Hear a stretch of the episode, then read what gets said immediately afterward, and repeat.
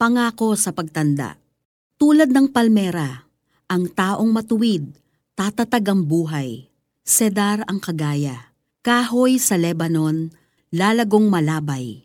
Mga punong natanim sa tahanan ni Yahweh, sa templo ng ating Diyos, bunga nila'y darami.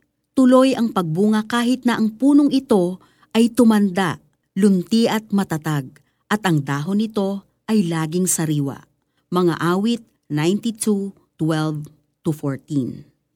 Totoo bang youth is the age of promise and potential? Pansinin mo ang stars sa showbiz at sports. Most of them are in their 20s. When they reach the age of 40, bumababa na ang market value nila. Maraming companies ang hindi nag-hire ng above 40 years old. Mababa na raw kasi ang productivity ng middle-aged employees. Iyan siguro ang reason why nire-require ng maraming companies ang retirement for those who reach 60. These realities can make us wonder kung totoo ngang the world belongs to the young. Most of us dread getting old. Kasabay kasi ng pagtanda ang paghina ng katawan, pagbagal ng kilos, pag-ikli ng pasensya.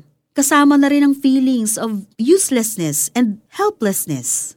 For the psalmist who wrote Psalm 92, ang pagtanda ay may dalang pangako. Ang nagtitiwala sa Diyos at aware sa kanyang presence ay mananatiling matatag. Even in old age, patuloy silang magiging fruitful. Their faith will remain fresh and vibrant. May mga tao bang nagpapatunay sa promise na ito? Si Billy Graham. Nabuhay siya hanggang 99 years old. He died of natural causes in 2018. Buong buhay niyang pinaglingkuran ng Diyos as an evangelist. Naikot niya ang buong mundo, proclaiming the gospel.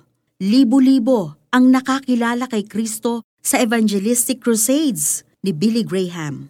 Nagminister siya sa 12 consecutive US presidents mula kay Harry Truman hanggang kay Barack Obama. Kasama si John Stott who lived up to 90, sinimulan niya ang Luzon Movement for the task of the total evangelization of the world. Si Proceso Marcelo, known for Hardin ng Panalangin, the longest-running program on 702 DZAS, he lived up to more than 90. Si Mother Teresa, nag-serve siya sa lepers sa Calcutta until she was 87. Anong ine-expect mo sa iyong pagtanda? Kung patuloy kang magtitiwala at mananatili sa Panginoon, magiging totoo rin para sa iyo ang pangako sa mga awit 92:12 to 14. Let us pray. Panginoon, nakakalakas ng loob isipin na magiging matatag at fruitful pa rin ako sa aking pagtanda. Keep my faith in you strong and vibrant until you call me home. Amen. For application, interview the oldest person you know. Sa inyong kwentuhan, Anong important lesson about growing old ang natutunan mo sa kanya? Remember to apply this in your own life. Tulad ng palmera, ang taong matuwid, tatatag ang buhay. Sedar ang kagaya, kahoy sa Lebanon, lalagong malabay. Mga punong natanim sa tahanan ni Yahweh, sa templo ng ating Diyos, bunga nila'y darami. Tuloy ang pagbunga kahit na ang punong ito ay tumanda lunti at matatag, at ang dahon nito ay laging sariwa. Mga awit 92:12 to 14.